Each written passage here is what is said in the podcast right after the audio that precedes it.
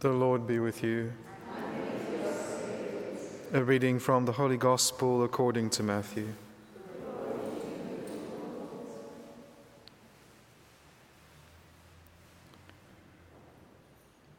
Jesus passed along the Sea of Galilee, and he went up into the hills and sat down there. And great crowds came to him, bringing with them the lame, the maimed, the blind, the dumb, and many others. And they put them at his feet, and he healed them, so that the throng wondered when they saw the dumb speaking, the maimed whole, the lame walking, and the blind seeing. And they glorified the God of Israel. Then Jesus called his disciples to him and said, I have compassion on the crowd, because they have been with me now three days and have nothing to eat, and I am unwilling to send them away hungry, lest they faint on the way. And the disciples said to him, Where are we to get bread enough in the desert to feed so great a crowd? And Jesus said to them, How many loaves have you? They said, Seven, and a few small fish. And commanding the crowd to sit down on the ground, he took the seven loaves and the fish, and having given thanks, he broke them and gave them to the disciples. And the disciples gave them to the crowds. And they all ate and were satisfied. And they took up seven baskets full of the broken pieces left over. The Gospel of the Lord.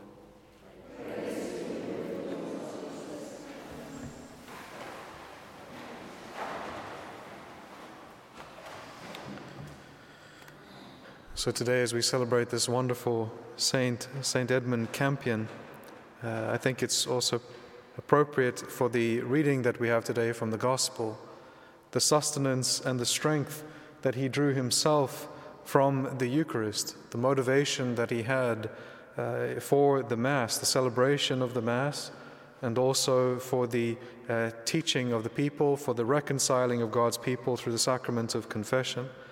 Um, I think it's appropriate then that we look today at this beautiful miracle, the second of the multiplications of the loaves that the Lord works. This is for the 4,000.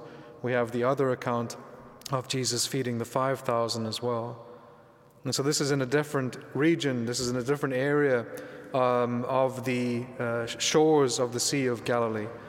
And so, this is, if you go there now to visit it, the one location that they say where it is possible that this happened is not far from where the Lord gave the disciples breakfast on the morning of the resurrection when he invites them to come off the, uh, not the, in, in, that week, uh, when he invites them to come off the Sea of Galilee, and he has prepared for them this breakfast on the shores.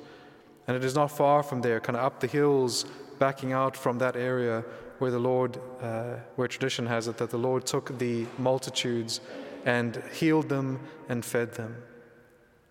And I was looking at that yesterday when meditating on this scene, which is that in both accounts, whether it's the feeding of the 5,000 or here, the Lord heals the sick first before he feeds the multitude. And so I was looking in the commentaries to see if there was any commentary on this relationship between them. And of course, there always, there always is with the church fathers. But uh, St. Thomas Aquinas also has something which he says on this scene, and he seems to be drawing from an insight of St. Augustine. And he says that, he gives the example, just to paraphrase, but he says that when we are sick, it affects our taste and our appetite for food. So that when we are sick in our body, sometimes we don't desire the food that will actually help to mend us and to heal us. And so, also in the spiritual life, is that when we are sick with sin, is that our soul doesn't desire the food that will actually be its healing and sustenance. It doesn't desire the Eucharist. And so there must first be a healing before there can be a nourishing and a feeding. And so in the natural life, what happens here is the Lord first heals the sick and then he feeds them. so that the appetite and the taste for food is restored in the sick. And then he nourishes them with this miracle, this multiplication of the loaves and fishes. But in the spiritual life, it is the same as well. We must first be restored to grace, have the sin washed from our souls before then receiving the Lord in Holy Communion. So that when the Lord gives Himself to us as the bread of heaven, when He gives Himself to us completely, body, blood, soul, and divinity in the Blessed Sacrament, He should be received by a soul that is in a state of grace, a soul that is in grace with God, restored to God through the sacrament of confession. There is a healing of soul that must take place first before there can be a nourishing of the soul on the body, blood, soul, and divinity of Jesus Christ. And so, this principle that we see active in both multiplications of the loaves is something that is very important for the spiritual life. Not just before we receive the Lord, but also so that our desire for the Lord in Holy Communion also increases in our souls. To be in a state of grace is to put us in a state by which there will be, because the health is restored to the soul, there will be an increasing desire for the nourishment and the food of the soul, which is the Lord Himself in the Eucharist. And so to be in that grace is so important. Because to be in grace then means that we start to desire in our interior the things that we should desire. But when we are outside of grace, that is when we then lose the desire for the things that we should desire. And the culmination of what we should desire is God Himself. And so the culmination of what we should desire is the Eucharist, because the Eucharist is God Himself, Jesus Christ present in our midst body, blood, soul, and divinity. And so it's beautiful to see this here, but it's also, I think, and I was just contemplating it then in the light of St. Edmund Campion and the way in which he ministered, is that he did do this. He offered the confessions. He, he offered confessions to souls in order to restore them to grace so that they could then be truly in communion with God when they received the Lord in Holy Communion. When the Lord comes to us in Holy Communion, in order for it to be communion, there must be His life within us. It must be a communion of life. If we are outside of grace and outside of the life of God, and then receive the Lord in Holy Communion, it is no longer communion because His life is not in us. And so there isn't this essential union that is necessary for Holy Communion. And so then, what the scriptures say is that we eat and drink then judgment upon ourselves if we do this. Receive the Lord outside of a state of grace. And so that's why it is so important to first be restored, healed, put back in grace with God through the sacrament of confession, so that we can receive Him in Holy Communion and that it is truly then communion of life with God. And then the nourishment that comes through the Eucharist can truly take and have its impact in us. Because we are open by grace to receive all of the benefits of Holy Communion. Just to conclude, then, we can see that after everyone has eaten, it says they all ate and were satisfied. Meaning the desire has been fulfilled.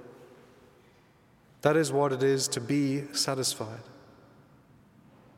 And so, also in the spiritual life, every spiritual desire, every good longing of the soul is fulfilled in Holy Communion because we receive God Himself.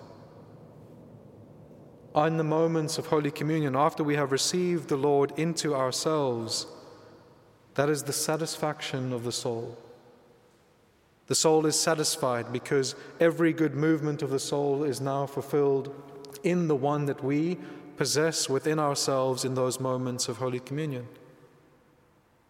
A time so intimate with God, where He is within us, We have consumed him, and he consumes us. He is the fulfillment of all our desires. And so, those moments of Holy Communion should become the central moments of our life. As many of the saints often point out, if you read it in their writings, you can see that they lived from one communion to another. They looked forward to the next Holy Communion and gave thanks for the previous. Their whole life was ordered to this moment of union with God. One that does pass in this life, but will be ours for all eternity. They desired rightly the saints because they desired Holy Communion the most, which is nothing else to say that they desired God the most, because it is God whom we receive in Holy Communion. This mystery is what caught up the saints into this contemplation, what gave them strength to do what they did, to suffer what they did to go to the extremes that they did to bring this mystery to souls, to bring Holy Communion to those who are in need and those who desire it. But also, as we saw and as we see in the life of St. Edmund Campion, is that they first are also restoring souls to grace so that that communion with Christ is possible. And so, just to summarize, this time of Advent, as we have also been encouraged to look at Scripture and to look at the words of God. So also we should be looking at the presence of Christ with us and to be adoring that presence and to be longing for communion with that presence of God in the Blessed Sacrament. But also, it is a time for being in the desert with Christ and for being healed and to be healed specifically through the sacrament of confession, where we bring to the Lord all of the ways in which we are either blind or maimed or dumb or lame or any of the interior sicknesses that have crept into our soul because of sin. And in the sacrament of confession, we can be restored to grace. Have the Lord unburden us of those sins so that we are no longer carrying them. And then, in that state of being interiorly healed, then our longing will increase and our desires for the things of heaven and especially for God Himself. And so, this time of Advent is a time of preparation of the soul, stripping from it all the things that should not be there through God's grace in the sacrament of confession, and then ordering and orienting our life to the Blessed Sacrament, to be ordered towards God Himself and to desire Him with ever increasing love, and in the moments of Holy Communion to give thanks that God has counted us worthy to receive Him and to have a life with Him that is so intimate as it is in Holy Communion. Amen.